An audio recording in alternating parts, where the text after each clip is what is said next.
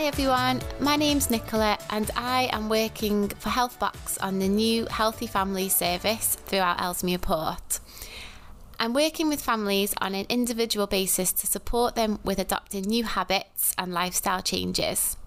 So, just to give you some examples of how I can be supporting families, um, this may be through practical cookery skills, um, we might do supermarket tours, or increasing their confidence and skills with nutritional information. In today's podcast, I'm going to provide some practical tips on how to cook healthier without it costing more. Because quite often, healthier cooking does have a reputation of costing more, but this actually could not be more wrong. Cooking tasty, healthy meals can actually be cheaper and more cost effective than buying ready meals or oven food.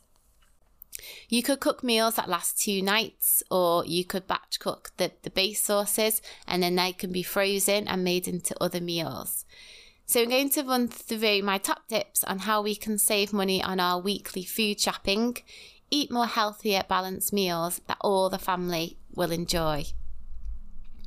So, my first top tip is about food ingredients.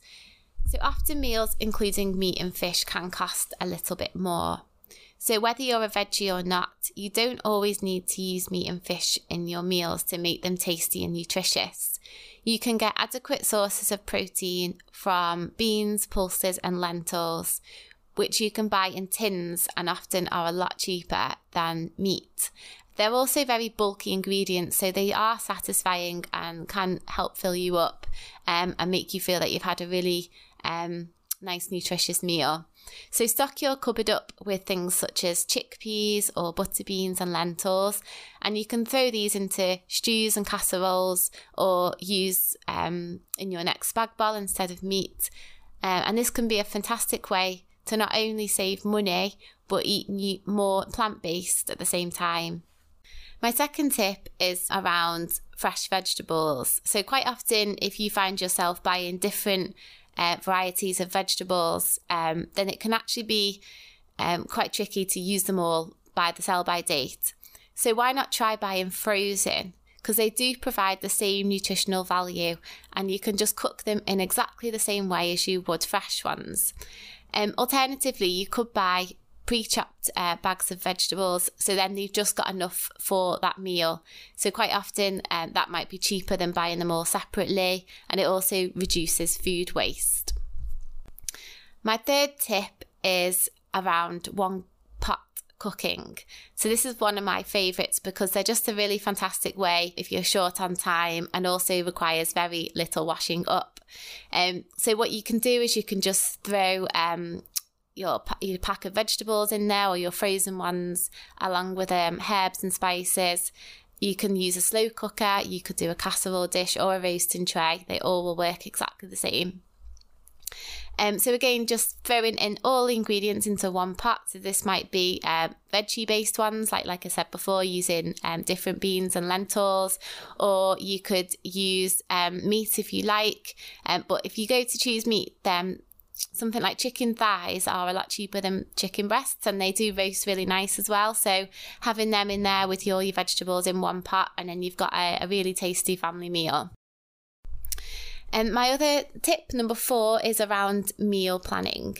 So, when you're doing your weekly food shop, try to plan out your meals for the week. And that way, you will only buy those ingredients so going shopping without a clue what you're going to have um, to eat that week can be really hard to know what to buy, and you're likely to overspend.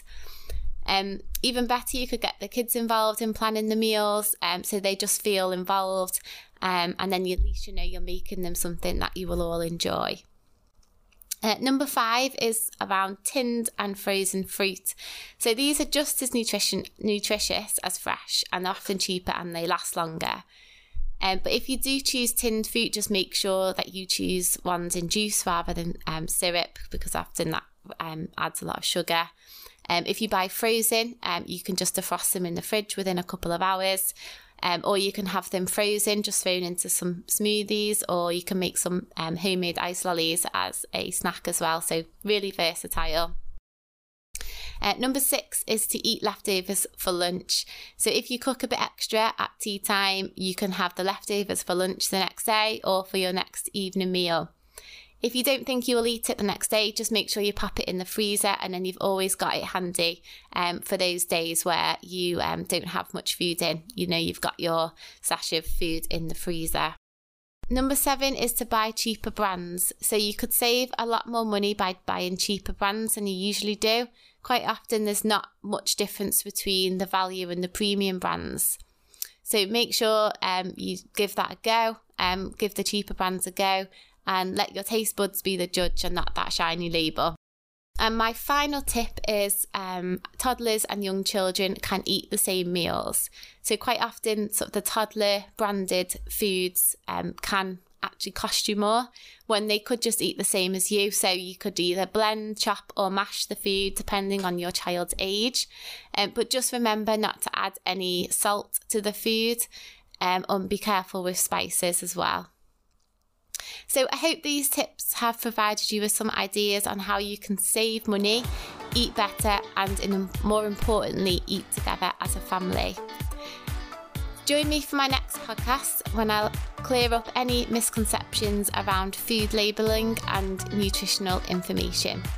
Thanks for listening. Bye.